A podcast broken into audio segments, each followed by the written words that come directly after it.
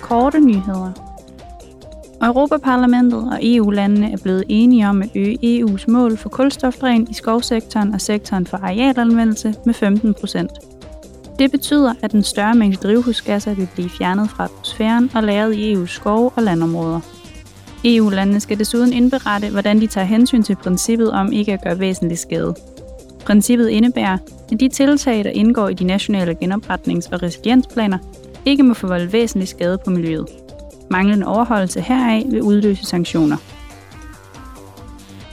Parlamentets udvalg om international handel vil i dag drøfte kommissionens lovforslag om virksomheders fornødende omhu i forbindelse med bæredygtighed. Formålet er at fremme bæredygtig og ansvarlig adfærd i virksomheder og at forankre hensynet til menneskerettigheder og miljø i deres aktiviteter og virksomhedsledelse.